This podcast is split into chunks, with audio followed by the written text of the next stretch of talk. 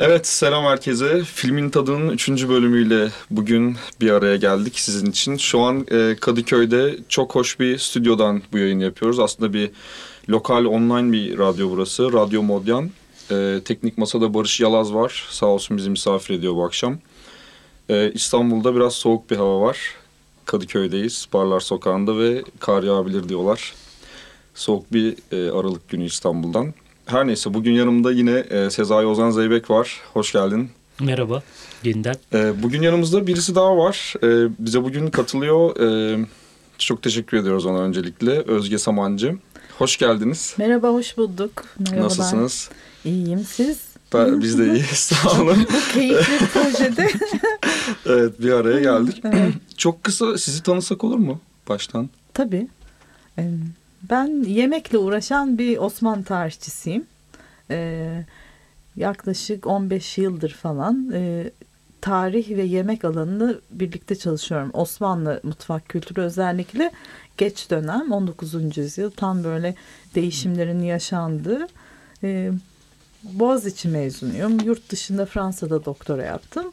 Sonrasında çalışma alanı olarak kendime tarih değil Türkiye'de yeni başlayan gastronomi ve mutfak sanatları alanında e, bir yer edindim.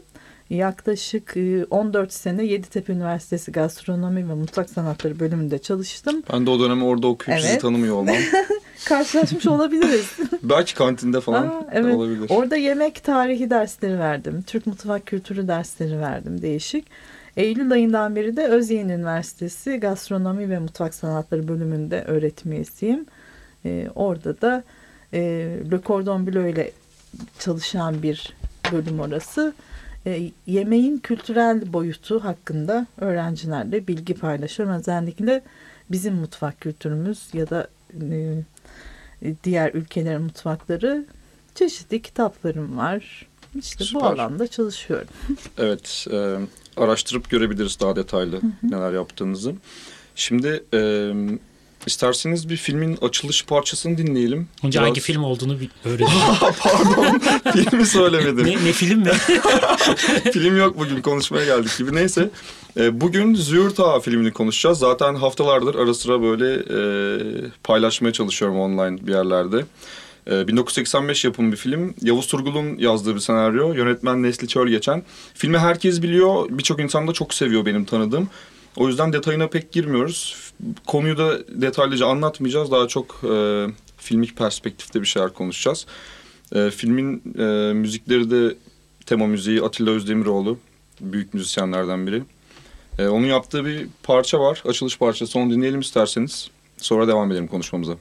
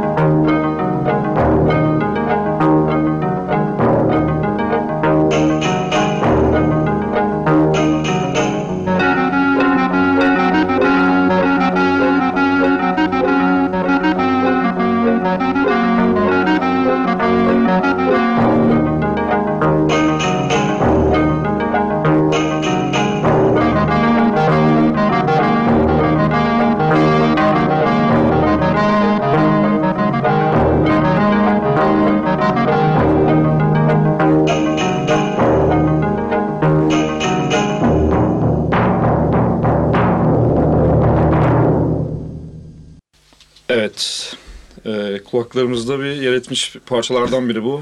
Direkt bir şeyleri çağrıştırıyor. Şimdi çok kısa çok kısaca filmden bahsedeceğim. Film e, Urfa'nın bir köyünde geçen bir ağanın hikayesi aslında. Köyde zaman içinde iktidarını kaybedip o göç e, göçle beraber e, köyden şehre göçen ve şehirde tutunmaya çalışan bir ağanın hikayesini anlatıyor aslında. Köyde çok güçlü marabaların sahibi, işte zengin, böyle işte lüks içinde yaşıyor falan. Ama e, şehre geçişteki e, yaşadığı sıkıntılar ve şehirde İstanbul'da o kalabalık, korkunç bir şehir gibi bir yerde e, tutunmaya çalışan e, Şener Şen'in oynadığı bir karakter. E, şimdi sahnenin, filmin açılışı çok enteresan. Direkt böyle bir e, sonradan güreş yemeği olduğunu anladığımız güleş yemeği diyor buna karakterler. Aa, birisiyle güreşecek ve burada bir hazırlık var. Yer sofrası seriliyor, işte karpuz, biber falan filan e, marabalar yemek hazırlıyorlar. Aa güreşi kazanırsa yiyecekler falan. Şimdi bu güreş yemeğinde izledik filmi hepimiz. Bir şeyler görüyoruz. Bunlar üzerine ne, ne söylenebilir? Ee, nasıl başlayalım? Kim başlar? Yani çok e, yani bir yerinden tutarak yani çok kuraklığın olduğu bir bölgedeyiz. 2-3 senedir yağmur yağmamış, su yok, su olmadığı için de her şölen, her yemek şöleni insanların e, aradığı bir e, buluşmaya dönüşüyor. Çünkü normalde yemek yemiyorlar, sıkıntı çekiyorlar. Aa güre, güleş tuttuğunda ki bu kelimeye sonra dönmek istiyorum bir noktada. güleş ama söylemesi de komik oluyor. Güleş. Komik ve zaten niye kim öyle niye okumuşlar o şekilde. Her güreş tuttuğunda insanlar sevinçle o yemeğe katılıyorlar ve aa mutlaka yeniyor. Yani ona göre danışıklı dövüşler ve onun üstünden bir heyecan yaşanıyor ama yani şimdi birkaç yerinden tutulabilir. Bir tanesi e, neden kuraklık var ve bu film ne anlatıyor gıda ile ilgili? İki dakika konuşayım mı? Bence konuşun. Olur. Bugün burada bir araya gelmemizin Sonra ben girelim. nedeni rahat rahat konuşalım. İçerikle ilgili bir İ- ilk aklıma gelen hikaye bütün o kuraklık yani bütün seyrederken yani acaba Amerika'da olsaydı bu film Amerikan hükümetinin desteklediği sponsorluğunu yaptığı bir film olur muydu? Çünkü tam GAP projesinin olduğu bir dönem susuz topraklar hikayesi teması işleniyor. Susuz topraklara su gidecek fakirleşme var insanlar acılar çekiyorlar falan hani o GAP'ı meşrulaştırmaya yarayan aynı zamanda istimlak hikayesinin anlattığı köy susuz olduğu için zaten sonradan da istimlak ediliyor baraj altında kalıyor vesaire. Aslında bir o topraklara su götürdük demeyi mümkün kılan bir e, zemin. Küçük bir şey bununla ilgili. Filmi sonuyla beraber yani karakterin dramatik macerasına bakarsak sonunda aşkı şehirde bulup aslında bir anlamda karakter başarılı olmuş oluyor. O anlamda bunu destekleyebilirim aslında. Yani Evet. bak bıraktı geldi ve bir kadınla Ama yaşıyor. ö- öte yandan ama bir şehirde yaşadığı acılar ve başarısızlıklar da bir anlamda öteki türlü de okunabilir. Hı hı. Yani bıraktığı topraklarını geldi. Başına neler geldi şehirde gibi. Senin düşündüğün gibi de olabilir. Okey Evet. şöyle bir müdahale etsem. Şimdi bu özellikle Özge Hanım sizden çok duymak istediğim bir şey olabilir. Bu açılıştaki Sofra. sofrada evet mesela orada karpuz, Ne görüyoruz? biber, böyle soğan, lavaş, e, şiş kebap falan gibi Geleneksel şeyler. yemekler ne görüyoruz. söylenebilir bununla ilgili? Ee, geleneksel yemekler görüyoruz. Kalabalık bir sofra olduğu için yer sofrası görüyoruz. Sini bile yok. Ee, hala e, o bölgede e, ortak tabaktan yemek yendiğini görüyoruz. Yanılmıyorsam. Sininin olmaması neden E ilginizi çünkü çekti? kalabalık. Ha, Çünkü genelde eskiden de yani Osmanlı döneminde de eğer böyle büyük bir e, sefer sonrası falan ziyafetse sofra örtüleri serilir ama daha küçük iç mekandaysa tabii ki bulunan yere göre bir konaktan falan bahsedersek sini gelir. Ondan sonra bu bir şölen Ozan'ın söylediği gibi açlık ve kuraklıkta bir fırsat e, güzel şeyler yemek için ama onun dışında zaten gündelik hayatta da bence sık sık et falan yediklerini düşünmüyorum. Dolayısıyla bu önemli bir an onlar için. E, yeme, et yemek özellikle kebap oranın yöresel baş biberi o yeşil acı işte karpuz kesiliyor ayran vesaire bir e, kutlama anı. Dolayısıyla e, o sofrada tam o geleneksel sofra düzenini gösteriyor. Sonraki sahnelerde e, şehre geldiklerinde o sofra düzeni değişecek mesela. Evet şimdi e, şöyle bir şey de Kısaca şöyle belki Buyurun. şunu toparlayarak Tabii, çok tabii. kısa bilgi vereyim. Ee, İstanbul'da yaklaşık e, bu Alaturka sofradan Alafranga sofra düzenine geçme meselesi daha Osmanlı Saray ve İstanbul merkezli başlayan 1840-50 sonrası bir değişim. Bu alafranga sofra düzenine geçiş yavaş yavaş oluyor. Dalga dalga biraz daha tepeden gelip yayılan bir şey. Ee, ve aslında bu e, alafranga yani masada çatal bıçakla yemek yemeye geçme meselesi Cumhuriyet döneminde de devam ediyor. Özellikle Anadolu'da yani Türkiye'nin başka yerlerine eğitim kurumları, askerlik, e, enstitüler vesaire aracılığıyla bu yeni alafranga sofra adabı geçerken aslında ülkenin her yerine topyekün de e, kanalize olan ya da adapte olunan bir şey değil. Onu hatırlatıyor bize. Aslında yani gene buradan kalksak bir köy düğününe gitsek günümüzde de yer sofrası hala var. E, bu tezatlığı hatırlatan bir sahne. Süper. Ee, Ben de bir şey ekleyeceğim. Bu arada yani o şölen et yiyorlar yemiyorlar meselesinden filmde fark ettiniz mi hiç hayvan yoktu. At vardı At ama var, onu soracaktım. hiç yok. O bölge tamam yemek çok mu zor yani? Koy- çünkü çok acayip. Çünkü Çoktu. GAP'tan bahs- gene kendi tezime dönüyorum. GAP'tan bahsedeceksen, sulama Sefalet. diyeceksen, bir sorun göstermek istiyorsan zaten oranın halkının büyük bir çoğunluğu hayvancılık yapıyor bu arada. Yani sorulmadığı Urfa, için Siirt, et yemiyorlar.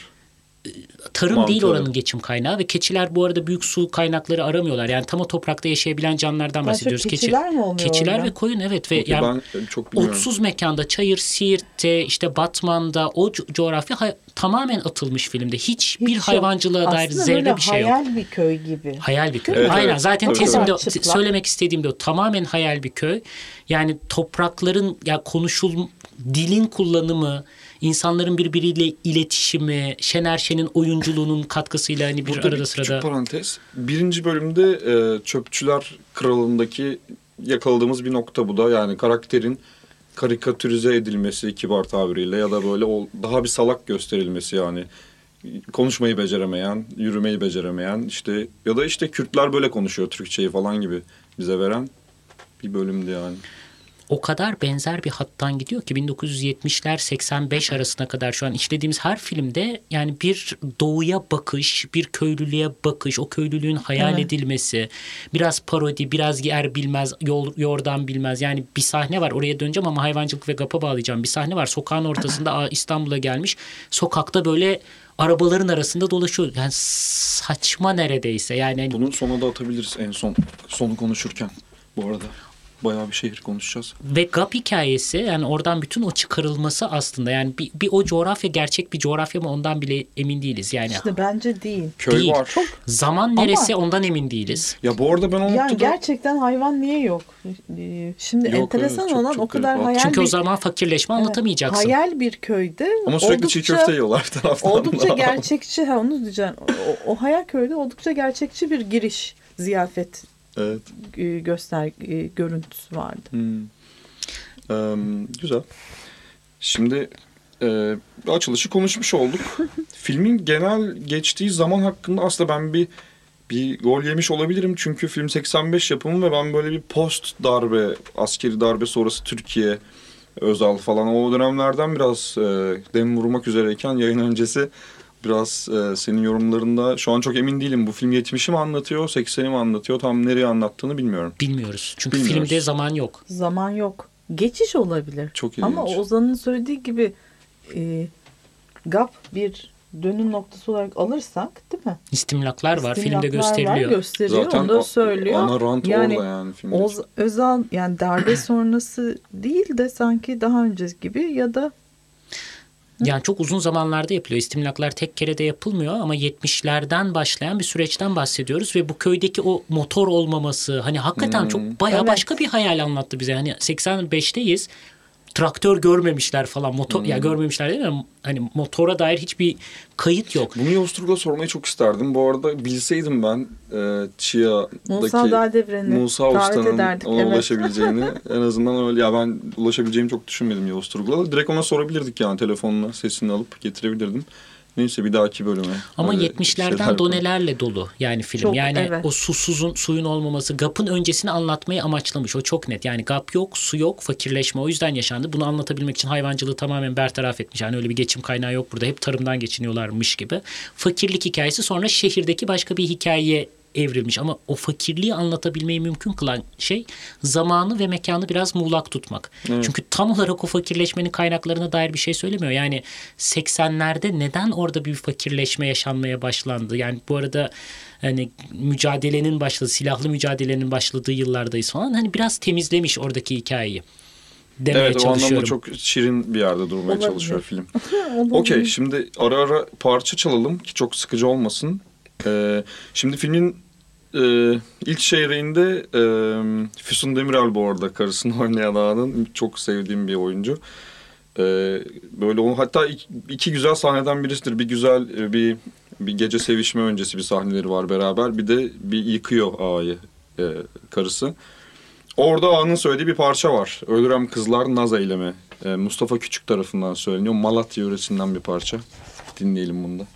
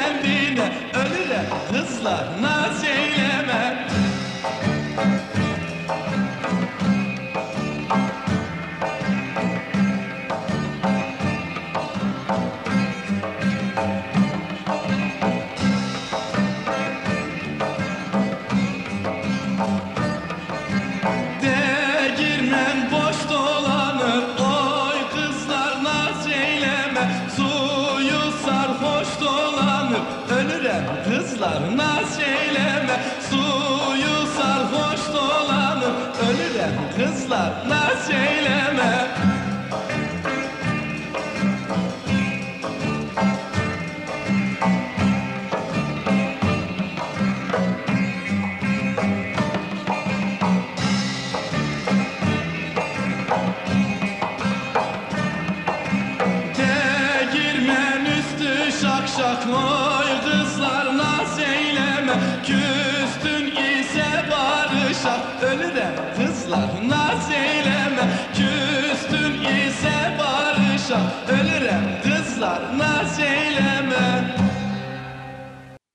En fazla.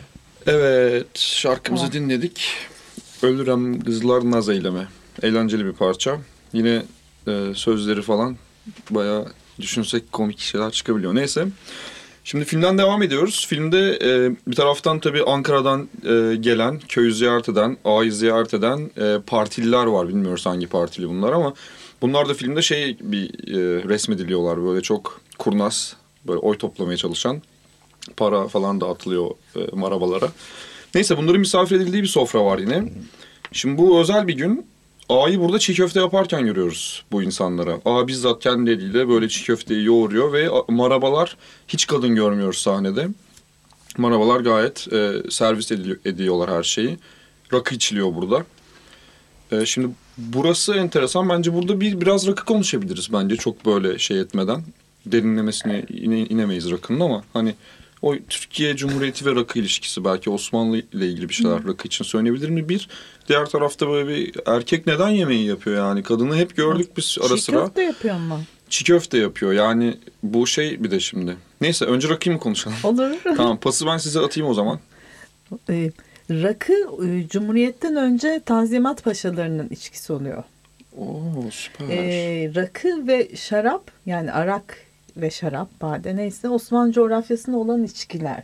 Ta 15, 16, 17. yüzyıllarda vesaire ama 19'a kadar daha çok e, şarabın meyhanelerde böyle çok adının geçtiğini görüyoruz ya da edebi e, yazılarda. Rakı da var ama rakının yükselişi hakikaten bu Tanzimat Paşalarıyla biraz daha hani o aslında modernleşme yeni, e, Türkiye Cumhuriyeti'nin aslında bir anlamda bazı temellerini aldığı Tanzimat sonrası yapı, yapılaşmayı temsil eden e, paşaların daha çok tercih ettiği bir içki olduğunu Hmm. e, François Georgeon diye bir tarihçi var. Özellikle onun bir çalışması var. Orada öğreniyoruz. Benim de hocamdır Fransa'da. Ondan sonra e, ve rakı tüketimi daha sonra devam ediyor. Rakı tabii ki günümüz günümüze göre çok da fazla çeşidi olan bir içecek. 1800'lü yıllarda İstanbul'da e, sakızlı rakı var. E, normal anasonlu rakı var. Düziko, mastika vesaire. Çeşitleri de çok fazla. Mastika sakızlı rakı değil mi? Mastikten dolayı. Evet öyleymiş. Öyle Hı hı. geçiyor kaynaklarda.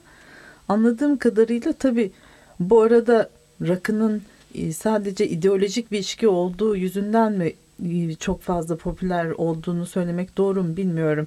Şarap üretiminin azalması, e, mübadeleyle belki o üretimi yapan daha çok gayrimüslimlerin Hmm. gitmesi e, bunlar da belki etkilemiştir Bir ama küçük bir şey ekleyebilir miyim? buyurun. Şey, e, Türkiye Cumhuriyeti kurulduktan sonra meşhur açılan Tekirdağ Rakı Fabrikası, İzmir Rakı Fabrikası falan hani böyle çok bunlar Doğru. devletsi yapılar ve şaşalı belki. Bir anlamda devletin bir şeyi gibi de geliyor bana rakı biraz. Bugün Ya, çok mü- hastasıyım ben rakının çok içiyorum da. Müskirat meselesi yani e, alkollü içki üretimi meselesi tekel tarafından ciddi alınan bir konu. Hatta geçen gün ilk o müskirat e, uzmanı olarak yetişen yetişmiş bir beyefendiyle tanıştım. 75-80 yaşında 75'e kadar öyle bir bölüm varmış üniversitede yani içki mütehassısı yetiştiriyorlarmış. E, bayağı işte tekel likör fabrikası, likör rakı vesaire. Tabii ki üretimle de bu m, daha belki tüketimi artmıştır. Okey. Ee, Ama tabii şunu söylemek Pardon. gerekir. Hani milli bir içecek günümüzde de en çok sevilen içecek olarak düşünüyor ama bir 18. yüzyıl Osmanlı coğrafyasına ışınlansak orada içilenin muhtemelen şarap olduğunu göreceğiz. hı hı. Çok çok güzel oldu ya bunu öğrenmek. Peki e, Ben şey söyleyeceğim hani senin aslında Süper. orada bir yorumun var. Hani bu erkeklerin yapması yapmaması. İstersen ben sana topu atayım burada. efsane olur. Ben de, ben de biraz şey düz koşu yaparım. Ara pas yapmış olursun. Ee, yani kadınların sürekli hizmet ettiği fakat belirli durumlarda adamın oturup burada Şener Şen'in oturup ağanın çiğ köfte yaptığı sahneler var. Şimdi şöyle bir şey. e, bir kitap var. E, Burak Onaran e, hocanın. Kendisi sanırım MSÜ'den bir hoca. Ben tanımıyorum şahsen ama. onun bir kitabı var. Mutfak Tarih diye bir kitap. Türkiye'nin mutfak tarihini anlatıyor bu kitap. Süper bir kitap. Sen tavsiye etmiştin. Sağ ol bu arada. Şimdi bu kitapta da bir makale var aslında. E, mutfakta erkekliği muhafaza etmekle ilgili bir makale. Şimdi ben o okurken Züğürt da böyle çok tesadüf denk geldi. Beraber izliyordum. Böyle tam böyle bullseye bir şey oldu ya. Nokta atışı süper bir sahne oldu. Şimdi Ağa normalde zayıflık falan göstergesi bu bir erkek için. Yani kadın zaten o mutfakta olmalı işte yapmalı, servis etmeli, temizlemeli falan. Ama özel günlerde yani bir şey ortalıkta böyle sahneleniyorsa e, bunu kadınlara bırakamayız çünkü o zaman kadınlara bırakmış olacağız. Bırakmamak için herhalde erkekler mi bunu yapıyor? Yani ne dersiniz buna? Tabii Burak Onaran Hoca bayağı yazmış tabii de. Hani avcılık, kasaplık ve dolayısıyla iktidarla falan ilgili olduğunu yani et yapmanın. Ki hani ben bile yapıyorum bunu aslında şöyle bir mangal yapalım da neşemizi bulalım falan diye. İşlerin bir kısmı değen insanı aynı zamanda e, rütbesini düşürecek tarzda işler. Yani çocuk bakmak, ev temizlemek vesaire. Yani çok çalışkan, çok başarılı addedilen insanlar bu arada eleştirel bir dille anlatıyorum. Yemek yapmak da böyle bir iş. Çok işe, yemek işine giren insan kimse o, erkek kadın rütbe düşebilir. Hem rütbeyi düşürmeden erkekliği muhafaza ederek ama hem de bir yandan yemek yapacak bir pozisyonu nasıl açarsın kendine ve çok ince ayarlanmış bir alan orası. Yani acayip, her yemeğe girmiyor.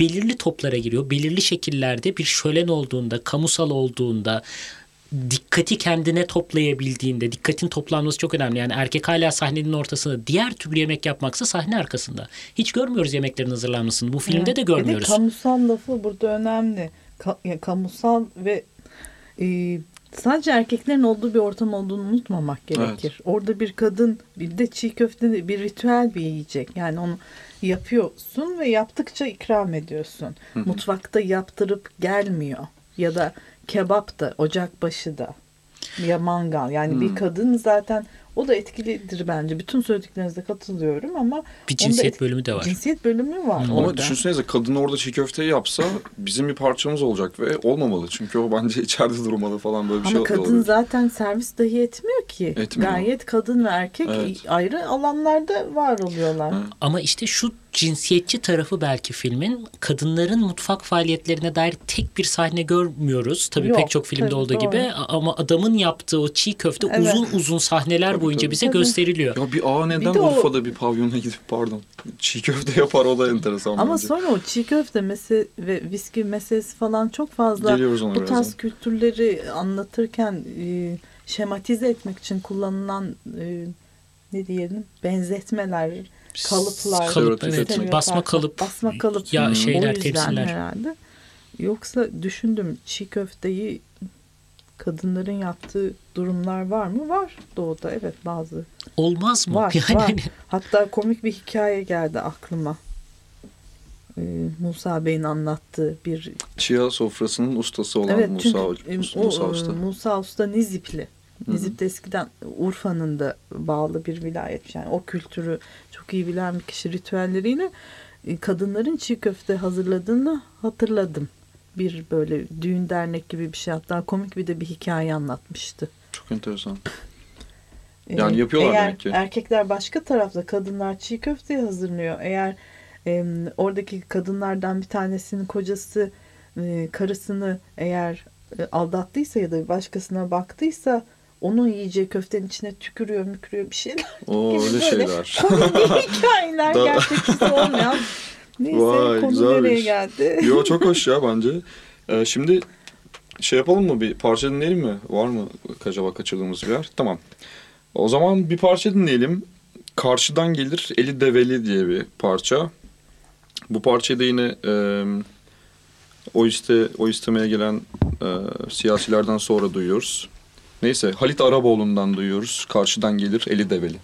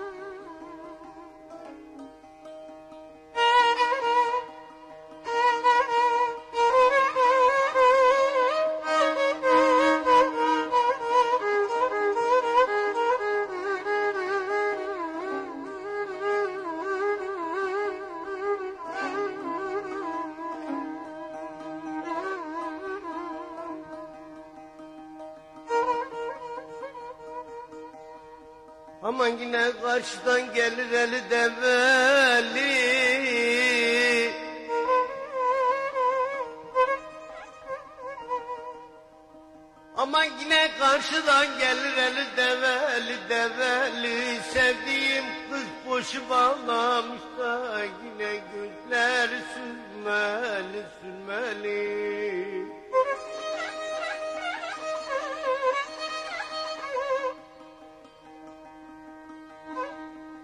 Gelin oldun olalı da Ama yine sen gelin oldun olalı da Yine burnun havalı havalı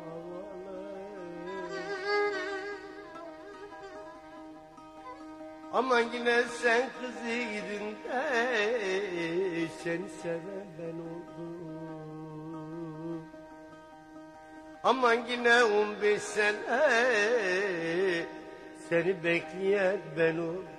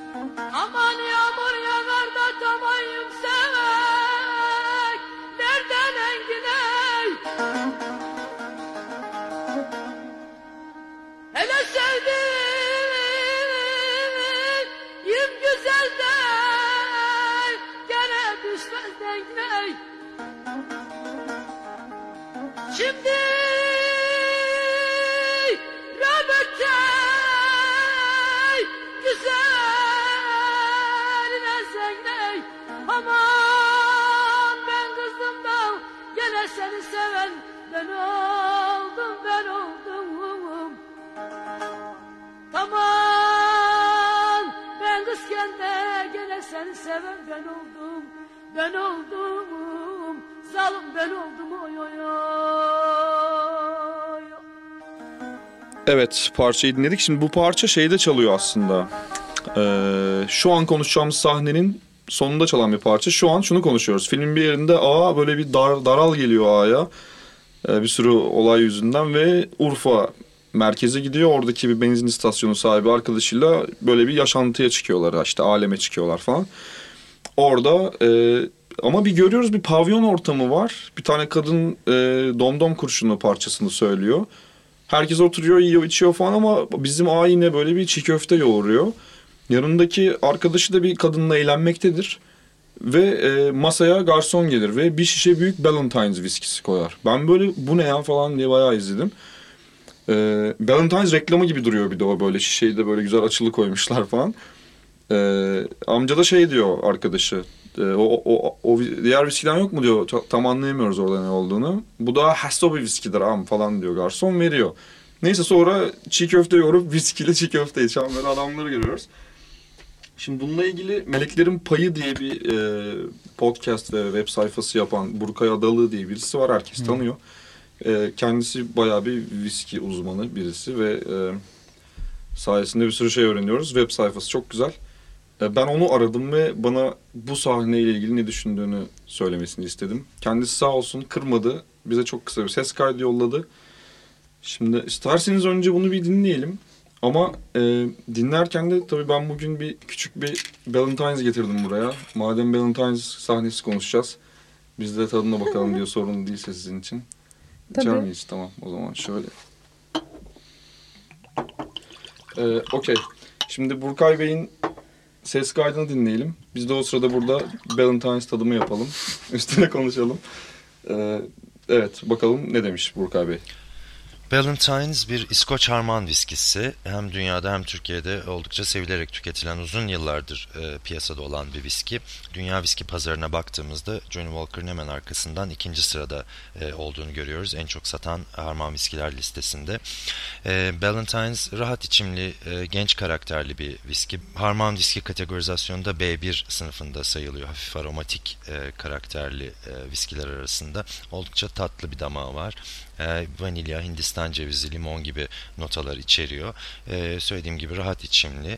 E, damakta hafif baharatlı bir notaları da var. E, orta uzunlukta sıcak bir bitişi e, olduğunu söylemek mümkün. E, çok uzun yıllardır ülkemizde var biliyorsunuz single maltların isimleri de çok geçiyor günümüzde ama 80'li yıllarda ülkemizde single malt henüz bulunmuyor. Dünyada bile single malt e, kavramının yeni yeni şekillendiği yıllar. O yüzden e, zaten eski e, Yeşilçam filmlerinden başlayarak Türk, tüm Türk filmlerine baktığımızda e, genellikle harman viski içildiğini görürüz. Bence Züğürt Ağa çok özel bir film. E, mizahi e, ögelerinin yanı sıra dönemin sosyolojik koşullarını da sunması açısından çok başarılı bir film olduğunu düşünüyorum.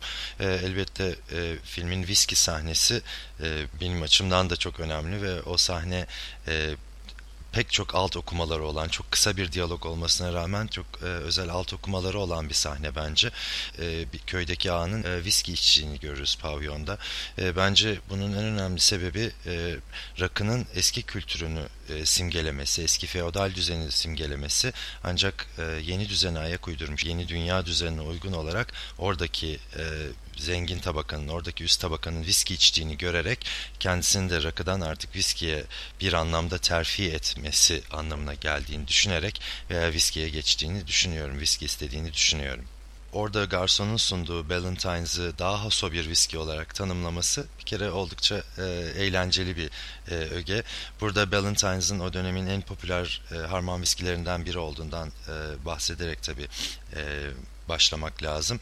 Orada tam olarak hangi viskiyi sorduğunu e, duyamıyoruz A'nın. Bir marka bekliyor kulak. E, bu yok mu diyor. O da hayır Ballantines var bu daha haso bir viskidir ağam diyor. Orada e, benim de duyabildiğim kadarıyla atlı olan yok mu diyor.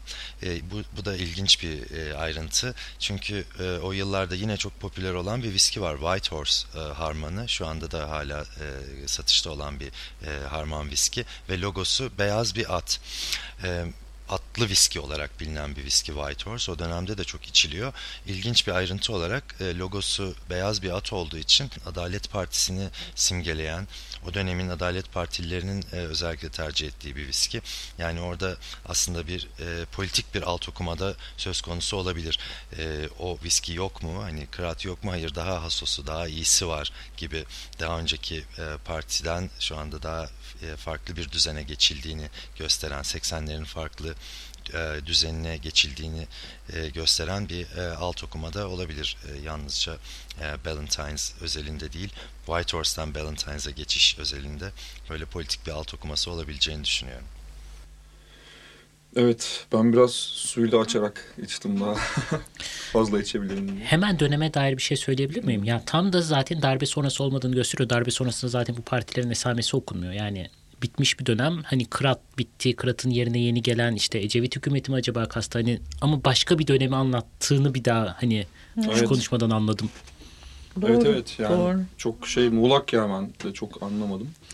Şimdi biraz bir şeyler söyleyelim mi Burkay'ın fikirlerinin üstüne? Bu arada Burkay Hoca'ya da çok teşekkür ediyorum tekrar. Ee, Evet. bu kaydı yolladığı için yani süper oldu. Özellikle White Horse olayı. Ee, Evet o çok ince bir gözlem burada hakikaten. de. Evet, evet, çok evet. güzel. Ya çok şaşırdım ben. Onu yakalaması ve e, yollaması müthişti. Neyse. E, ne söylenebilir yani? Var mı bir, bir takım şeyler? Ya hep kafamdan şu geçiyor. Yani bütün o e, gıda politikalarının köklü şekilde değiştiği bir dönem var. Bu dönemi bayağı temiz çekilmiş olduğunu düşünüyorum. Temiz derken hani beyaz poşiler takılması, hani hiç desenli bir şey yok, kırmızılar yok, siyahlar yok, yeşiller yok. Hani renksiz olabildiğince meselelerin bir kısmı tamamen hayvancılığa atılması falan konuştuk başlarda. Ya bütün bu süreçte kafama takılan hani e, galiba köylülerin sosyolojisinden çok hani hani öyle bir cümle geçti diye hani sosyolojik anlamda Türkiye'ye dair güzel bir köylülerin sosyolojisinden çok bence çekenlerin filmi çekenlerin sosyolojisine dair bence daha çok şey anlatıyor. Yani, filmde zaten buraya doğru gidiyoruz biz. Ve hoş oluyor bence de. tuhaf bir şekilde ama o dönem dönemin ruhu diye bir şey varsa gerçekten hani şehrin köye bakışı burada da çok böyle ikili bir anlatı kurmuş çatı anlamında ve hani tarım politikalarından bahsediyor bir yandan çöken bir hikaye ama bir yandan hani o sakil köylü şehre gelmiş. Şehirde çok kötü şey davranıyor. Tutturamıyor dikiş tutturamıyor. Ne Sakar, yapacağını beceriksiz. sakar kaba falan vesaire. Ama bir yandan İkinci kısımda da hem- hemen bunun iz düşümü diğer temsilde şehrin işte namert oluşu, sadece e, nasıl diyeyim e, dürüst olmayanların kazandığı, her Herkes şeyin kendi sahte olma, herkesin kendi bacağı. Eski törelere dair bir güzelleme, o kaybolan bir değer güzellemesi. Yani o ikili anlatı hep böyle Türkiye bu film bu dönem filmlerinde çok var. Yani köye bir girme Hani kaba, y- yanlış ve cahil bulma ama aynı zamanda şehre de girme ve bu ikisi birbirine konuşuyor zaten. Çok enteresan. O ek, e, biraz karikatürize etmiş olsa da o ikilem ama bir gerçeklik de aynı zamanda Türkiye'nin. O konuda bir çok kısa bir şey söylesem. Orhan. Pamuk'un bir kitabı var ya e, Kafamdaki Tuhaflık. Ha kafamdaki tuhaf. Şimdi buradaki bence çok iyi bir kitap. Ben çok sevmiştim. Çok aşık olmasam da Orhan Pamuk'un. Orada o şeyi çok iyi anlatıyordu yani. Beyşehir'den gelip İstanbul'da mesela önce yoğurtçuluk yapan e, ikinci Bozacı. jenerasyonun bozacılığı yapması falan hani çok paralel bir şeyler görüyorum aslında. O anlamda da biraz katılıyorum size pardon. e, yani göç meselesi bir gerçek. Yani karikatürize edip gerçekten olayları daha mm, genel bir şekilde anlatıp detayları unuttuğu konusuna katılıyorum. E, ya da bir şekilde şehirli gözüyle daha böyle belki pejoratif bir anlatımda olabilir ama bir gerçeklik de var hakikaten viski daha şehirli bir içki. Tabii tabii. Yani e, bunu yani o dönemlerde hatırlıyorum insanlar evlerinde İstanbul'da bile bar bar alınıyordu mesela. Bar alınıyordu. Evet. Böyle bir mo- mobilya oraya içkiler alınıyordu. Viski içiliyordu. E, ondan sonra e, ne bileyim e, yabancı sigara bulmak çok zordu. E, Nescafe çok pahalıydı falan filan hani sırf ben böyle o açıdan Evet çok enteresan. yani be- o barlı aklıma evleri ben de hatırlıyorum. Tabii, Böyle ama zaten Malibu falan viski- olurdu bir saçma sapan viski falan. şeyi yani hakikaten en- enteresan. Şu mu yani? Tamamen yalan bir şey değil zaten anlatılan. Sadece kafamızda bir takım klişe diyeceğim. Hani Onları- hemen onu çağrıştıracak imgeler filmde çok kullanılmış. hani Basit viski. Evet. O Peki. anlamda klişelere yaslanıyor tabii. Çok doğru. Viski- Daha çok çabuk kolay anlaşılan ve e, klişe. Kategorize etmeyi kolaylaştıran çiğ köfteyle viski içen adam, evet. şehire gelmiş o, o arabaların arasında kalmış adam, ış diye konuşuyorlar. Bir şive yapıyorlar Evet. ama şive acayip parodi. Yani bir Kürdün Türkçe konuşması değil öyle bir Türk'ün Kürtçeyi taklit etmesinin e, Türkçesi mi Kürtçesi mi artık ne diyeceğim. Hani hani o taklitler, o parodiler falan hakikaten bir de dönemin koşullarını anlatmamayı bir şekilde hem anlatır gibi yapıp aslında büyük bir bölümünü anlatmamayı başarması falan. Hani enteresan hakikaten de o dönem bu kadar nasıl Meşrulaştırıyor belki Evet. Peki, olanları, peki viski Türkiye'de yani şöyle bir olay mı var? Aslında Burkay da biraz ondan bahsediyor. O yıllarda işte yani aslında çok iyi olmayan bu işte blend viskiler yani. e, bunların çok fazla yani viski Türkiye'de şey mi böyle bir yeni bir yaşam tarzının Bence içinde bize öyle. gelen bir şey mi mesela? Bence yani? öyle. Öyle bir Evet. şey mi? Yani kentlileşen, şehre göç eden ve sınıfsal olarak yükselmeye Evet, başlayan insanların evet, artık tüketmeye başladığı bir şey. Evet. Okey. Çeşit- Sen Karşılıklı laf geçtik be. bence öyle ben hani kendi kişisel tarihimden anlatayım. Kendimden tabii, tabii. değil ama kendi Hı. babamdan anlatayım. Hı. Mesela hani e, kendi işini kurmuş bir insan serbest meslek diyelim ticarette uğraşıyor. E, genç yaşta annemle evleniyorlar. Konya'dan Ankara'ya göç ediyorlar. Hakikaten kendisi işini kuruyor ve başarılı da oluyor. Ve onların fotoğraflarına falan baktığımda ben babamda işte Amerikan arabaları, işte o geniş yakalar, favoriler ve viski. Babam şimdi 75 yaşında viski, gerçek bir viski, içicisi şu anda. Aa, süper. Ee, e, ama yani sonuçta bu bir herhalde yaşam tarzı ya da yeni bir tüketim alışkanlığı, moda gibi ve sonra kalıcı oluyor. Yoksa enteresan viskinin Türkiye Türkiye ile tanışması tabii ki yeni bir şey. Günümüzde bile tabii ki bu blend viskiler dışında mat viskiler Türkiye'de var ama çok az bir e, kesim onu biliyor. Hı hı. Çok bilinmiyor bence. Yani biz hala Türkiye'de. üretmiyoruz da zaten öyle bir geçmişimiz de yok falan. Yok zaten Ciddi şekilde. üretilebilecek bir şey değil de e, hani ithalatın Ee, arttığı bir dönemin macerası aynı zamanda. Evet, ha, evet. esas evet ithalatın arttığı bir dönemin ürünü. Bununla birlikte Nescafe'de gelecek, Aha. Marlboro sigarası gelecek. Bununla ilgili Ee, filmin sonunda bir şeyler var onları söyleyeceğim. Nesle E, Aranızda kakao en büyük falan ben gibi. miyim acaba? Ben 71'liyim mesela. Ben 1971'liyim. 84. E, ben hatırlıyorum. Küçükken, küçükken.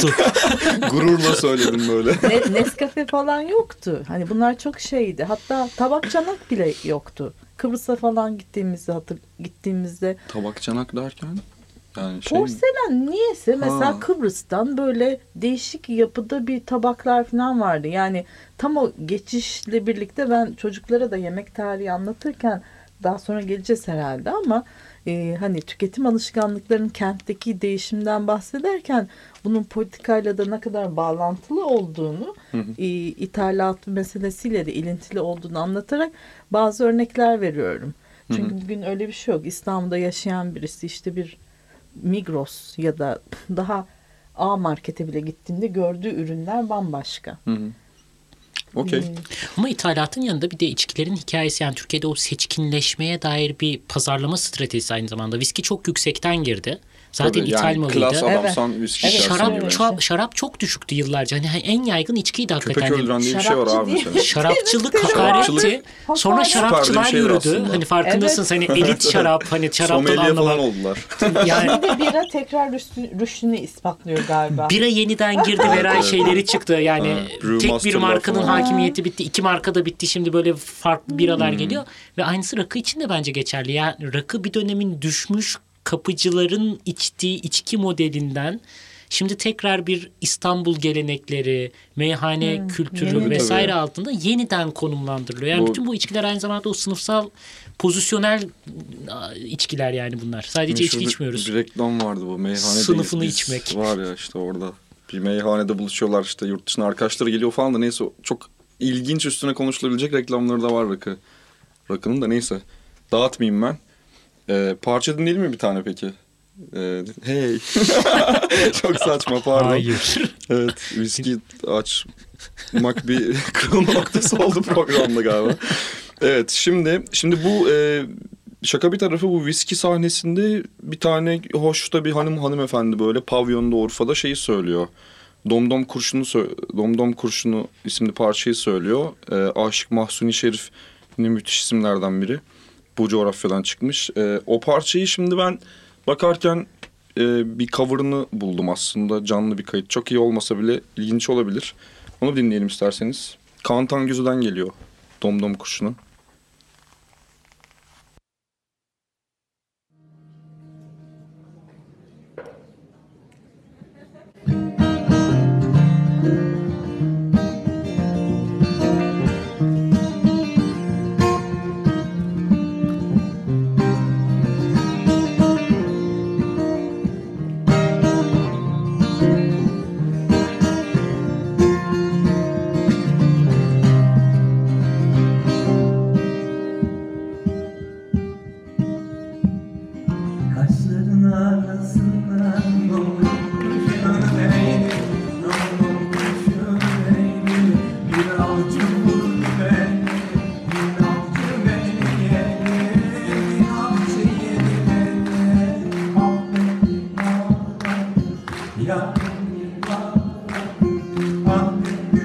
Mama.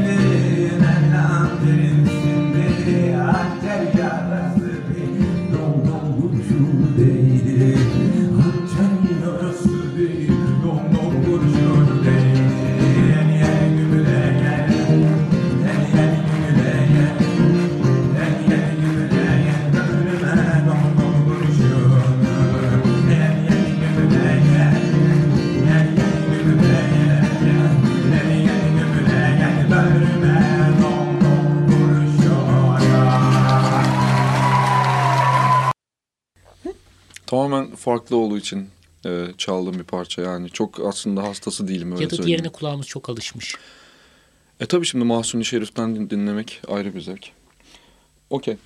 E, şimdi e, filmin sonuna doğru geldik artık. Sadece bu büyük bir e, ola, olay olarak şundan bahsedelim. Yani ağanın her şeyini kaybettikten sonra varıyor satıp o köyü de aslında bir partiliye satıp partili de sonradan orada aslında baraj yapılacağı için istimlak hikayesi alıyor, alıyormuş falan. Neyse oraları biraz bahsettik. Şimdi İstanbul'a gelen bu ağa var ve ailesi sonradan geliyor falan. Hiç bilmedikleri bir yer. Ee, ne söyleyebiliriz? İstanbul'a göç, farklı bir kimlikle orada var olmaya çalışması. Ee, göç edenlerin genelde kan kardeşini buluyor. Adam nalbur mesela işte inşaat. Şehir genişliyor falan. Ee, bir de tabii artık bu hep yerde yemek yerken gördüğümüz bütün bu karakterleri masada yerken görüyoruz.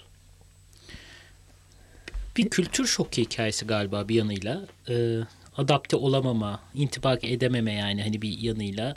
Bir yandan dikiş tutturamama, ağanın bütün e, meziyetleri, köyde geçerli olan meziyetleri şehirde geçersiz hale geliyor.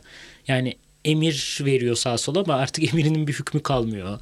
Hani hayatı rahat yaşamış bir adam görece hayatı bir anda rahat yaşayamayınca aslında beceriksiz olduğu ortaya çıkıyor. Çeşitli işlere giriyor, beceremiyor, limon satıyor, kazıklanıyor. Hani ne yapsa elinde Meşhur kalıyor. domates. Domates sahnesi her şey Domates. yanlış gidiyor. Bir yanıyla hani ya parodi kısımları var galiba aradan. Hani domates falan aklımızda da en çok kalan o domates. Evet. Domates diye bağıramaması falan yani hepimizin aklına kazınmış sahnelerden biri herhalde. Oralar bence ya bir yanıyla şık bir yandan o intibak edememe halini göstermesi filmin bence en iyi sahneleri oralardan geliyor. Ama işte o parodi hali gene çok arada sırada sırıtıyor. Yani gerçekten acaba o dönemde gelen insanların gerçekten hayatına bakmaya çalışan hani bu 2000'lerden sonra çıkan hakikaten yani kurgu bile olsa bize o dönemin zorluklarını, koşullarını en azından Mahsun Kırmızı Lünkü gibiler değil bu arada. Anlatabilen filmler var mıymış diye oturup bakmak istedim sonradan. Eşkıya'da da bu arada şey vardır yine hapisten çıkıp aslında böyle e, sanıyorum yine Urfalıydı tam hatırlamıyorum filmi ama Urfalıydı İstanbul'a galiba. evet. gelip yine böyle bir bocalama durumu herkes üstüne üstüne gelmesi falan. Ve şehrin böyle çok bozuk bir yer olması. Cami avlusunda Aha. E, ceketi çalınıyor. Yani öyle bir yer ki burası. Yani bir yandan orada şehir kısmına geçiyoruz. Yani cahil köylüyle şehir de aslında çok bozuk. Eskiden töreler möreler vardı. Burada insanın dini imanı kalmamış. Cami avlusunda ceketini çalıyorlar adamın. Bu derece teması da var. O şehirlerin yakındığı iki tema yani. Cahil köylü ay şehir çok bozuldu. O iki e, şikayet temasını film bize tekrar yediriyor çeşitli klişeleri kullanarak. Okey. Şöyle pas atayım mı size Özge Hanım? Buyurun. Ee, şey, yer sofrası ve bildiğimiz masaya geçmeleri bu insanların bir apartman dairesinde bayağı böyle köşk gibi bir yerde yaşıyorlar yani. İşte ne de- deniyor oraya bilmiyorum ama konak. Ya Ozan'ın da söylediği gibi kültür kültürel adapta bir e, çatışma ya da bir çok büyük bir değişik bir ortama giriyorlar. Masa daha şehirli hayatı simgeliyor. Zaten orada da bu söz geçiyor. Neden masa? Artık şehirli olduk diyor. E, uyum sağlama çabaları, farklı olmama çabası. Dolayısıyla zaten dediğim gibi bakıldığında Türkiye'nin resmine yer sofrasından masaya geçişte m, artık zaten kentli yaşamda daha çok masada yemek yeme var. Daha e, büyük kentlerin dışında Türkiye genelinde yer sofrası özellikle toplu yemeklerde var. O yüzden onu bir klişe olarak göstermiş. Onun dışında tabii ki göç, göçle birlikte yıllar, yıllara denk düşen e, tüketim maddeleri, market açma, marketteki konserveler, o konservelere e, ağanın, eşinin böyle heyecanla gizli gizli sepetine koyması. Halbuki hani konserve fasulye çok da Evet, enteresan yine bir şey böyle- olmamalı hayatında ama değişik ve yeni bir şey. Diğer ürünleri tam görmüyorsun ama Şey var bu tam o arada. dönem e, işte. Nesle kakao var mesela. o, onu Ben yakaladın mı? Onu görmedim. Margarin Bakma. var. Ha çocukların Tat işte domates var. ha işte aslında çok belki de yönetmen çok böyle husisi çok belli şeyleri seçerek böyle bir tarz yaptı. Bilmiyorum hani çok klişe ama Olabilir bir kontrast yaratıyorlar çünkü Nesle yani. öyle evet doğru Hmm. çocukların o çikolatalara falan saldırması Hmm. falan yani bir yandan da hakikaten e, yani ben biraz yemek tarihiyle ilgilendiğim için e, o yemek tüketim tarihine de Türkiye'nin e, bir belli bir 30-40 yılına da bakan bir film. En son sahnesine kadar. Süper. Göçle birlikte gelen yemekler vesaire. Hı hı. Süper. Öte yandan da o kapitalist sistemi bir yandan da eleştiriyor. O kendini öldürme sahnesinde bıçağı saplıyor kendine ama bıçak Evet, o kadar kör ki o da o kör kapitalist bıçak bile onu öldürmüyor. Her şey sahte. Her şey sahte. Evet, evet, da devrin Bir, bir tek o ve onun köydeki yaşamı gerçek gibi. Arada da şey diyor. Of nerede bizim mırra yok artık bu leş kahveye kaldık falan gibi. Ha, tabii doğru. Mırra, mırra, mırra. ne- nedir bu arada mırra? Bir Ha, kahve onu türü. unuttuk. Sen- Evet. Yani Sen şey mi? Sen anlat ya. Bu Ee, e, Sen oralarda yaşadın hiç misin? Ya yaşadım, yaşadım, yaşadım, yaşamadım. Mırra çok da- daha uzun süre pişirilen, daha koyu, çok e, koyu bir kahve. peki uzun çekir pişiriliyor. yani yine Türk kahvesi şeyinde Yani mi? kahve- Toz gibi bir kahve mi bu? Yoksa daha kalın espresso gibi biraz yok daha mı? yok gene kaynatılarak kaynatılarak yapılınıyor. Köpüğü olmuyor. Sadece daha uzun süre kavrulmuş bir kahve ve daha çok miktarda olduğu için bayağı zehir gibi oluyor. Sert bir kahve. Ve onun yani köpük möpük olmuyor. Bayağı böyle e, espresso gibi değil. Tam öyle de değil ama biraz ona daha yakın yani Daha illa yakın. Sıcak Özür içiliyor değil mi yani böyle? Tabii tabii şey? yani kahve yani şey soğuk kahve değil Kahve sıcak içiliyor normal ama kahve. sert. Ve Şeyden koyuyor ama onu Evet. böyle bir sürahi gibi bir şeyden Aslında koyuyor bakın mesela. O da kahveyle ilgili şunu söyleyeyim. Osmanlı dönemindeki kahve e, ibriği vardır. Cezve yoktur en başta. Çok enteresan. Tabii. Nasıl çalışıyor? Kısaca bahsetsenize bize. İbrik mi? Evet. Yani o kültür ya da biz şimdi ben ya ben şey biliyorum cezveyle İbrikten cezveye geçilmiş bir dönemde. Şimdi muhtemelen kahve ilk geldiğinde yani 1550'li yıllarda daha toplu tüketilen bir şey olabilir. Kahvehanelerde tüketilen ya da konaklarda yapılan Hmm. Evde gene kahve hep ithal bir şey unutmamak gerekir. Ee, ondan sonra ve kahve kaynatılıyor ve sapsız e, ku- kupsuz pardon fincanlarda servis ediliyor. Fincanlar başta büyük sonra küçülüyor. Kupları ekleniyor. O ibrikler de kahve ibrikleri de daha bireyselleşip küçüldükçe cezveye dönüyor. Ama bu çok kaynatılmış kahveden köpüklü kahveye ne zaman geçtik ve neden geçtik bu sorunun cevabı bende yok. ya bu arada çok. Bende de olamaz. Ama enteresan. Yani o yüzden e, yemek kültürü enteresan bir şey. Yani çok kendimizle içselleştirdiğimiz, bizim zannettiğimiz birçok şeyin aslında hikayesinin yeni olduğunu keşfediyorsunuz. evet Türkiye'de çok Çay yaşadığım gibi, bir şey o benim. rakı gibi. Evet. Onu, Ee, onu soracaktım. kahve Sorabilir miyim? bir şey. Biraz heyecanlandım ama. Buyurun. Ya şimdi kahve bu öyle bir şeyden nasıl şuna dönüştü? Sadece kadınların evde içtiği, erkekler de gündüz çay iç, içer falan. Hani bu, bu nereden buraya nasıl geldik? Ama tabii bu da ayrı konu. bir konu. Ama şimdi bir de kahve tekrar geri geldi. Herkes içiyor falan. Evet, Okulda falan. sabahtan. Bir de bu hani var. demin e, içeceklerin e, e, sınıfsallığı temsil etmesi Sınıf, gibi. sınıfımızı içiyoruz. Ha, e, kahvenin de öyle bir hikayesi var. Şimdi gene Türk kahvesi rüştünü ispat etti. Yani 90'lı yıllarda İstanbul'daki bir kafe ya da restoranın menüsünde Türk kahvesi yoktu. Daha e, alafranga tarzı diyelim. E, şık bir ne bileyim Nişantaşı'nda kahvede bulamazdınız yeni girdi. Kahve meselesi kısaca şöyle söyleyeyim. E, özellikle savaş ve yokluk dönemlerinde bu e, mütareke dönemlerinden itibaren başlayan yokluklarda kahve bulunamaz olmasından itibaren e, çayın tüketimi yavaş yavaş başlıyor. Çay İstanbul'a en azından Azerilerle geliyor. Çay bize doğudan gelen bir şey Rusya üzerinden. Daha sonra çay, çay, çay bir kere daha ucuz. Eskiden çay hep var ama hasta olunca içilen bir şey. Yavaş yavaş çeşitli kahvehanelerde çay satılıyor. Çay tüketimi artıyor. Ama çayın esas bu kadar milli içecek olması çay ziraatinin başlamasıyla Rize'de 1940 sonrası çok yeni. Devlet projesi olarak başlıyor evet. ve Karadeniz'e Evet, ekim kahve yapıldı. ithal bir e, meyve. Onu da unutmamak gerek. Hı hı. E, ya kolonyal kahve ya da Yemen kahvesi. Ama çayın yerli bir bitki olması tabii ki onun tüketimini hızlandırıyor. E, ve bence kahvenin yerini alıyor. Bir de bayağı Bazı iyi yabancı yani. seyyahlar diyor ki Osmanlı döneminde 18. yüzyıl için yani İstanbul'da yaşayan bir herhalde e, konakta yaşayan bir adamın hayatını anlatırken günde 8-9 kere kahve içerler. Kahveyi çok severler. Hani kahve gerçekten çok tüketilen Kahvaltı bir diye bir şey. şeyimiz var yani hala Doğru. kullanıyoruz. Ve kahve deniyor bu gittiğimiz Evet. yerlere. Tabii tabii kahvehanede çay içiyorsun. Mekanında kahve Saçma yani. ya yani. O arada aslında bir devlet yeni bir isim bulabilirdi belki kahvehanelere. Yani. Ani, ha. O kadar da Ya şaka olarak söylüyorum. Bence daha bahçesi güzel de. vardı. Çay bahçeleri var Mesela yani kahvehanelerde de kahveden çok çay içiliyor. Yani kahveyi Kahve çıkarsın ve çay içersin. Yok. içersin. Pahalı bir şey tabii unutulmuş o kötü. Ee, Mırra da bence Osmanlı döneminden kalan bir şey. Şimdi Beni bir dakika mırra ama bir dakika mırrayı biz böyle Güneydoğu gibi bir şey biliyoruz. E doğru evet. Ama bir zamanlar orası da Osmanlı coğrafyasıydı.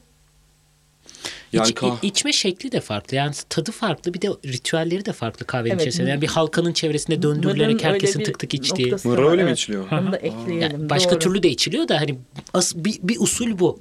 Doğru öyle bir ritüeli de farklı. Yani biri döndürüyor, elinde bir bardak var, dökülüyor, içiyorsun, yanındakine geçiriyorsun. Ona Tek dökülüyor, bardak içiyorsun dönüyor. ve tek bardak dönüyor insanların Vay, arasında. Yani böyle bir sıralı içme hikayesi Biraz var. Şey de bir şeymiş Ritüel ya. şey. Kolektif sosyal- kuran bir taraf var. Sosyal güzel. bir içecek. Yani Evet. kendi başına evde şu anki şu Starbucks içme modelinden daha başka. Yani bu alıyorsun tık tık tık tık işe gidiyorsun falan. Evet, bu doğru. hani Lattemi aldım birazdan ajanstayım. daha protestan diyorsun. bir hikaye. Yani çok çalışıyorum ve çalıştım. Üst sınıf olduğumu gösterirken elimde Evet, de evet. bunu tutarak O yani. kadar çok çalışıyorum ki ayık kalmak için kahve Ve çok enteresan. Bizim okulumuzda şu an Bilgi oldu. Üniversitesi'nde 3 tane büyük kahve zinciri var. Çok acayip. Yani kuş kadar kampüs diyeceğim yani.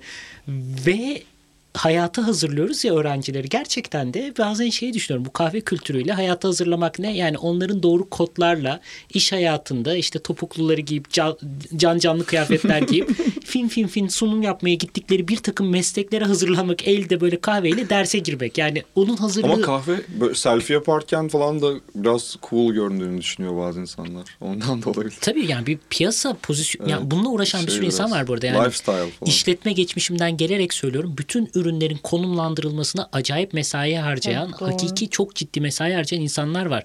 Zenginlere nasıl konuşacağız? Hangi boşluğu göreceğiz? Şu an kime satabiliriz? Hangi yaş grubuna satabiliriz? Şu anki çalışan profesyonel ya da beyaz yakalı olmaya aday üniversite öğrencileri arasında en yaygın içecek duruyorsun. İnternetin var, çalışma ofis ofis aynı zamanda orası. Böyle kulaklık takıyorsun. Kulaklarını takıyorsun, işini var. dışarıdan yapıyorsun. Flexible bir çalışma saatin var. Kahveni Evet. içiyorsun falan. O hayali de gayet güzel satıyor mesela çeşitli zincirler. Çok Amerikan. Çok. Amerikan. Zaten şey derken... Ama çok tuttu yani. Çok tuttu ve bunun Tuttu mu? Amerikan olması da tutmuş. gerçek. Benim öyle e, hani ya- bizimle yaşıt olan ama Amerika ile bağlantısı olduğu için onu özleyen ve cumartesi günü evini bırakıp gidip bir yerde laptopuyla çalışıp kahve içen arkadaşlarım var. Şey demiyorum ama onun bir kültür hani Fransız da kafede çalışır. Falan ama enteresan. Ya Bahariye'de gibi, 5 bizim katlı binaları kampüste de- var. bizim kampüste de bir sürü var. Ne o bina? Beş katlı. Starbucks'ın 5 Öyle katlı mi? bina. Binayı tümden kullanıyorlar. Her katında kahve içiliyor. En Her üstte de katında mescit dolu. var falan. Öyle mi? Tabii tabii Bahariye'de şimdi geçerken bakabiliriz de yani. Çok Beş hakikaten de 5 katlı. Hani biz öğrenciyken çay falan olurdu. Değil mi? Yani kantinde çay Ben içilir. mesela kantin tost yok bizim kampüste de. Yani güzel girişimci bir üniversite böyle minik minik şeyler var. Hı. Hani bir demleme çay tost. Okey. Ee, bu arada Barış uyardı da bir saat oldu diye. Artık yavaş yavaş son e, bölüme doğru geçelim isterseniz. Biraz bir viski alır mıydınız bu arada? Neyse. Ee, şimdi e, filmin artık sonunu konuşacağız. Ee, bu ben tabii sevdiğim için de biraz seçtim. Otobüste çalıyor böyle. Aa tek başına ilk çıkıp e, İstanbul'a gelirken böyle şey yapmış hızlı hızlı e, geçen çeşitli sahneler görüyoruz. Onların birinde haber okuyor radyo, birinde mola anonsu var, birinde de Müslüm Gürses'in Güldür Yüzümü isimli parçası çalıyor. Seviyorum. O yüzden seçtim. E, dinleyelim. Bundan sonra kapatıyoruz. E, Müslüm Gürses'ten geliyor Güldür Yüzümü. İnsanı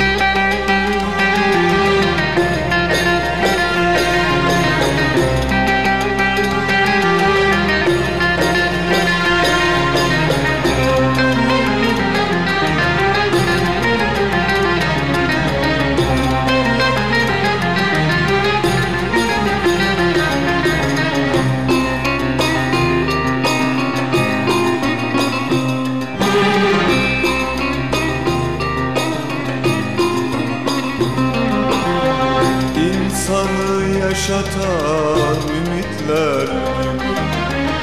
Güneşi getiren saatler gibi. İnsanı yaşatan ümitler.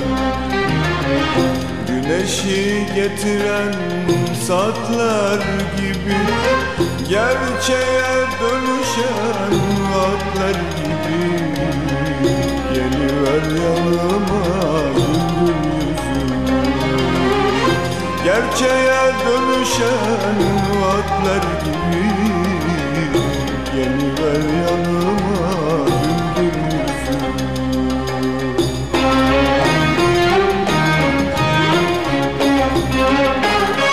Olmaz hiç kederin, olmaz hiç tasan Şaşırır kalırdın aşkı tanısan. Olmaz hiç kederin, olmaz hiç tasan Şaşırır kalırdın aşkı tanırsan. Beklemez gelirdin yerimde olsan. Geliver yanıma güldür yüzümü Beklemez gelirdin yerimde olsan. Geliver yanıma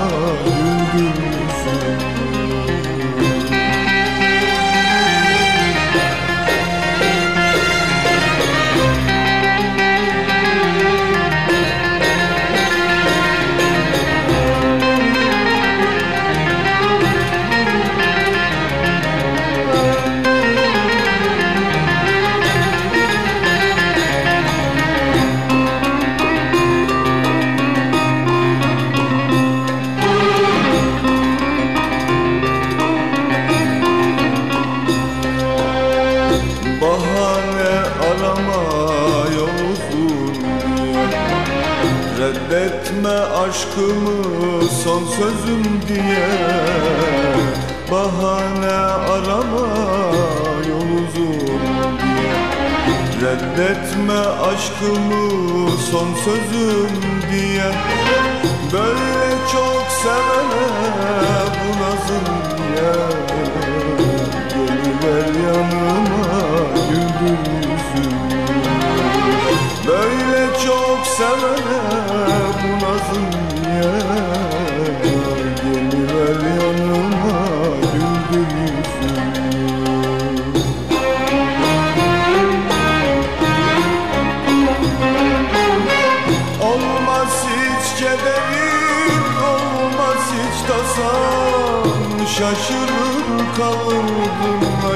tanırsan Olmaz hiç kederin, olmaz hiç tasan Şaşırır kalırdın aşkı tanırsan Beklemez gelirdin yerimde olsan Geliver yanıma güldür yüzümü Beklemez gelirdin yerimde olsan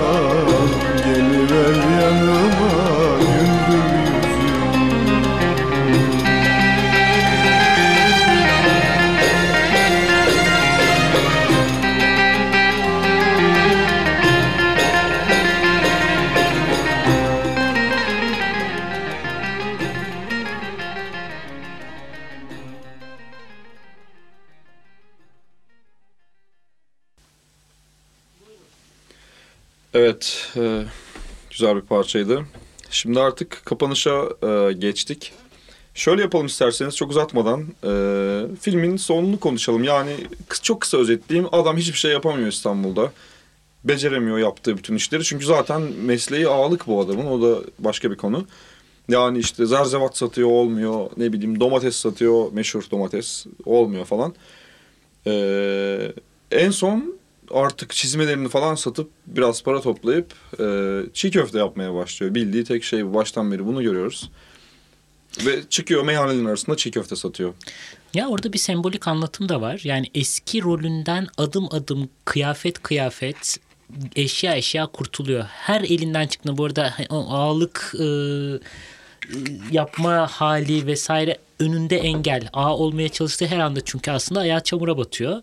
Onlardan kurtulup en son çizmelerini de satınca artık kurtulunca bütün ağalık yüklerinden şehre adapte olduğu bir anı görürüz. Dibe düştükten sonraki hikaye. Rahatlıyor da biraz galiba orada karakter. Rahatlıyor da ve başka bir yani bir ufak sahne var. Orada sahnede işte en son çiğ köfte yapıyor. Eski marabalarından biriyle karşılaşıyor. O da lahmacun yapıyor. Birbirlerini tanımıyormuş gibi hemen yandan geçip gidiyor. Bütün o hiyerarşi köyden getirdikleri hani ağanın e, böyle bir ilah gibi görüldüğü neredeyse hani çok korkulan ceza verebilen bir anda eşit bir ortamda sınıfın şey şehrin eşitleyiciliği içinde ama fakirlikte eşitliyor bu arada yani o çok önemli.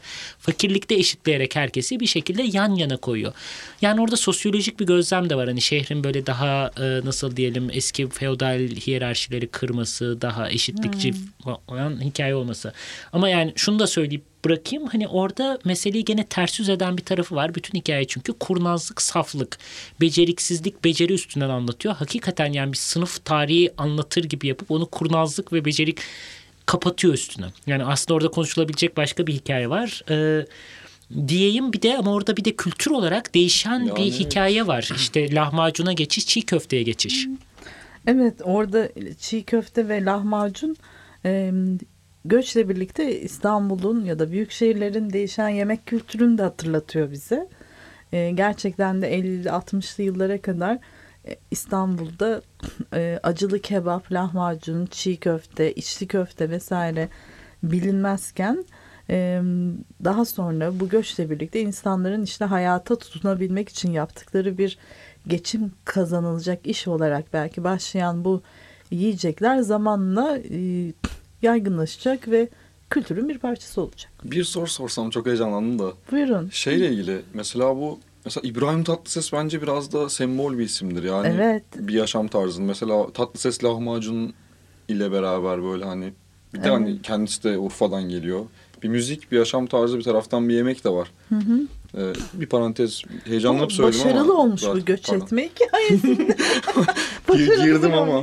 Evet. Evet. ama çok örnek var öyle. Hakikaten hmm, hani kebap meselesi biz şimdi kebabı o kadar acılı, acısız, Urfa, Adana diye zihnimizde yerleşmiş ki kebabın bir Osmanlı Sarayı'nda yenen yemek olduğunu söylesem Allah Allah dersin. Çünkü kebap aslında bir pişirme tekniği. Hı hı. Kebap illa acılı olmaz. Acı zaten yok ki 1800'lerden önce gibi e, mevzular. Yok Dolayısıyla- muymuş acı gerçekten? Yok. Ben- Biber şey de Meksika taraflarında keşifle birlikte geliyor ama entegre olması, yaygınlaşması hakikaten Bütün bu isot kültürü falan bayağı yakın Evet, zamanlar yani. Evet, Domates çok gibi bir şey enteresan. diyebilir Domates miyiz? gibi aynen. Domates, Wow. isot kültürü vesaire.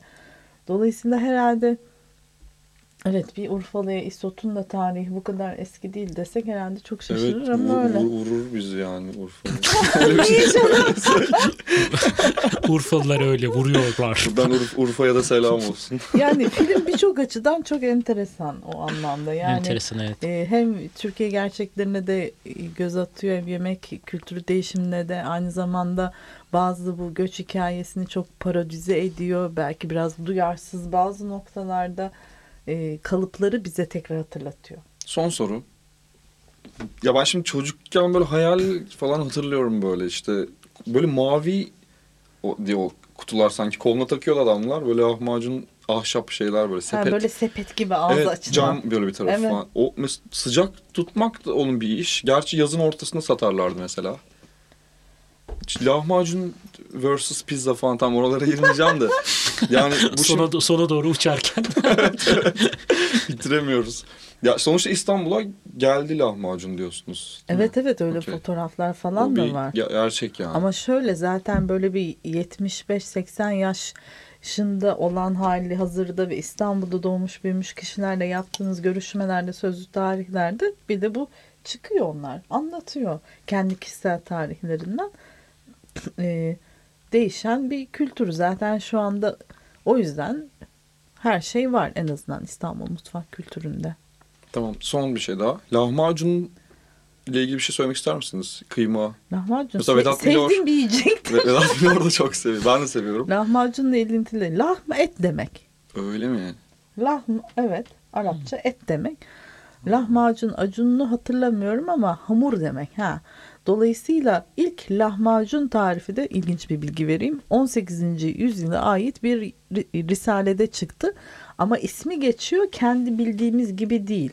Et ve hamurlu bir şey. Nasıl bir şey o? Ya- Onu söyleseniz. Onu tam hatırlamam ama Okey, tamam. et ve hamur olduğunu hatırlıyorum. Bakarım. Mantı Daha- bile çıkabilir yani. Yok daha börekimsi bir şey öyle Hmm. Daha börek türü bir şey. Ondan sonra e, lahmacun, etli ekmek, pide, pizza bunlar Aynı mantıkla yapılan yiyecekler. Aynı anda aynı zihinle yapılan şeyler. Ama hepsinin temel maddesi buğday. Ondan sonra et diyeceğim ama etsiz de pide olabiliyor. Ama yani daha çok buğday bazlı bu coğrafyayı gösteren aslında bir tür ekmek bunlar. Katıklı ekmekler. Güzel. Tamam istediğim şeyi aldım ben şu an sizden. Lahmacunu merak ediyordum çünkü. Yani Arapça aa, ilginç. Ve yani lahmacun ciddi uzun bir konu. Yani çeşit çeşit lahmacun var. Urfa'nın Bir de lahmacunu peymacun ayrı. vardı. O, o yeni O yeni, üretilen bir evet. Çok şey ama. saçma ya. E, Peymacun Halep nedir işi abi? farklı yok. Antakya farklı. Yani Oo. hepsi farklı. Lahmacun deyip geçmemek Peki- gerekiyor. Daha yuvarlak, daha uzun, daha Onu soracağım ya form mu farklı yoksa içerik mi farklı? İçerik de farklı. Yani soğanlı, Soğanlı, soğansız. mesela Antep lahmacunu soğansız oluyor. Sarımsak, Uf, ne güzel olur o maydanoz, da. Bol et. Ondan sonra Halep işi soğanlı ve salçalı oluyor. Salçalı. Mevsimlere göre değişiyormuş Bir Resmen lahmacun. pizza bu yani. Bunlar hep çiğ ustası Musa Bey'den öğrendiğim şeyler. Ya bu arada chia... Nar ekşili cevizli oluyor mevsimde. Yeşillikli oluyor falan. Ciddi bir kültür lahmacun. Naneli bile belki olabilir. Taze Bilmiyorum. naneli falan neyse. Sen Urfa'dayken güzel lahmacun Ben, vejet ben vejetaryanım.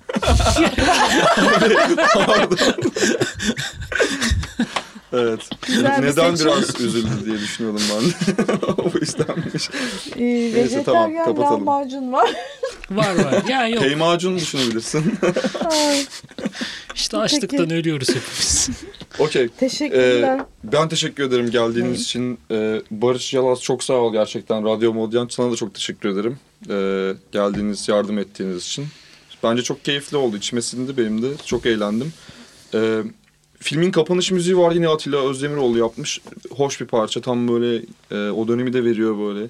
Birçok Türk filminin e, havasını da veriyor falan bir taraftan. Bunu dinleyelim. Kapanış müziği Züğürt Ağa'nın. Herkese e, iyi akşamlar. Görüşmek üzere. İyi akşamlar. İyi akşamlar.